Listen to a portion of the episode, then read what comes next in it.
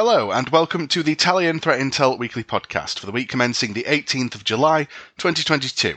In InfoSec news this week, Atlassian has patched a critical hard-coded credentials vulnerability in Confluence server and data center, which could let remote unauthenticated attackers log into vulnerable unpatched servers.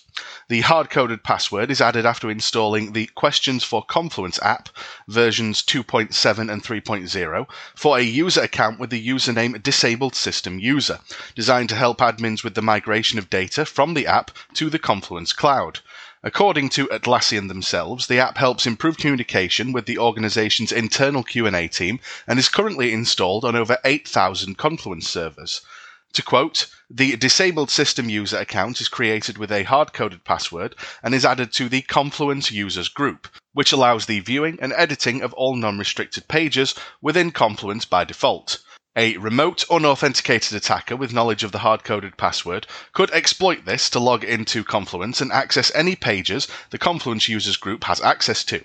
Atlassian says it has no evidence and is yet to receive reports that the vulnerability, tracked as CVE 2022 26138, is being exploited in the wild. However, the company did warn that the hard coded password is quote, trivial to obtain after downloading and reviewing affected versions of the app.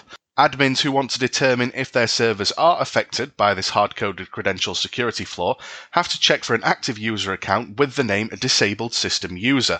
On affected servers, uninstalling the Questions for Confluence app does not remediate this vulnerability and will not remove the attack vector, also known as the disabled system user account, with the offending hard coded password.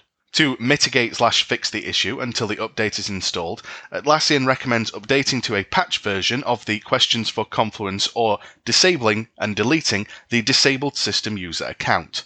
Updating the app to a fixed version will stop creating the problematic user account and remove it if it is present. To look for evidence of exploitation on a particular server, it is possible to check the last authentication time for disabled system user. If the result is null, it means the account exists on the system, but no one has signed in using those details. Hard coded credentials are one of the single biggest security faux pas, and it's truly astonishing that Atlassian, or a company of their size, have fallen into this trap given all of the negative press they've had regarding vulnerabilities over the past year. The new Luna and Black Basta ransomware strains are reportedly capable of attacking Windows, Linux, and VMware ESXi servers.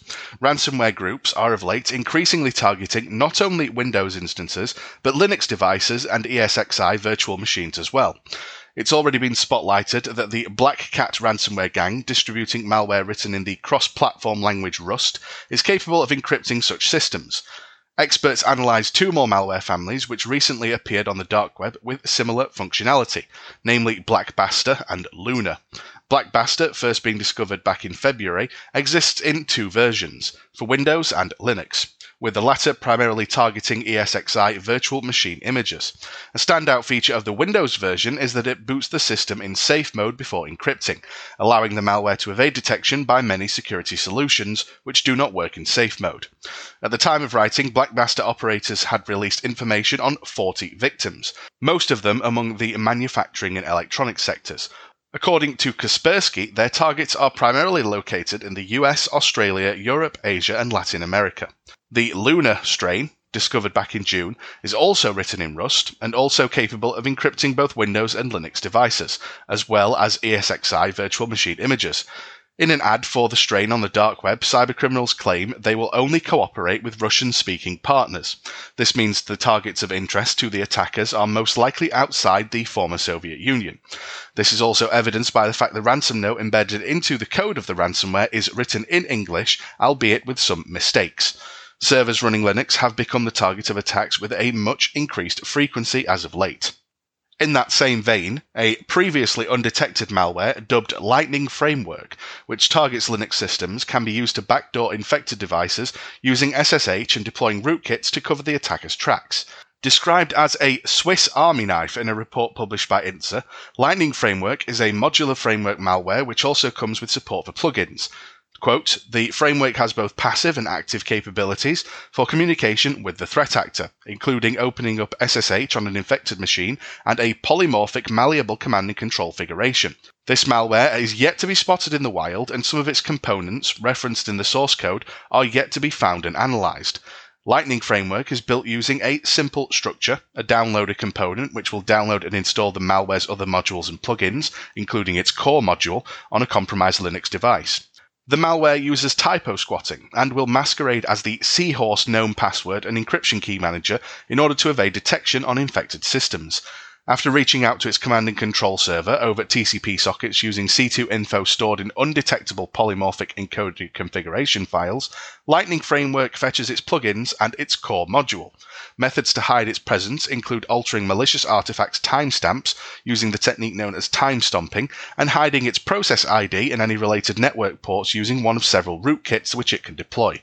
It can also achieve persistence by creating a script named Elasticsearch, which is executed on each system boot in order to launch the downloader module and reinfect the device should it be cleaned.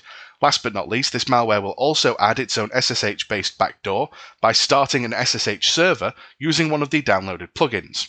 The Lightning framework, to quote the report, is an interesting malware as it's not common to see such a large framework developed specifically for targeting Linux.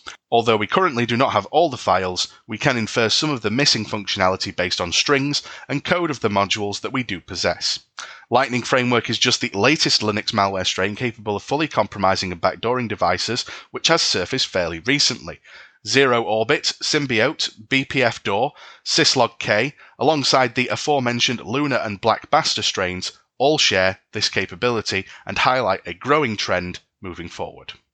Thank you very much for listening to the Talion Threat Intel Weekly Podcast.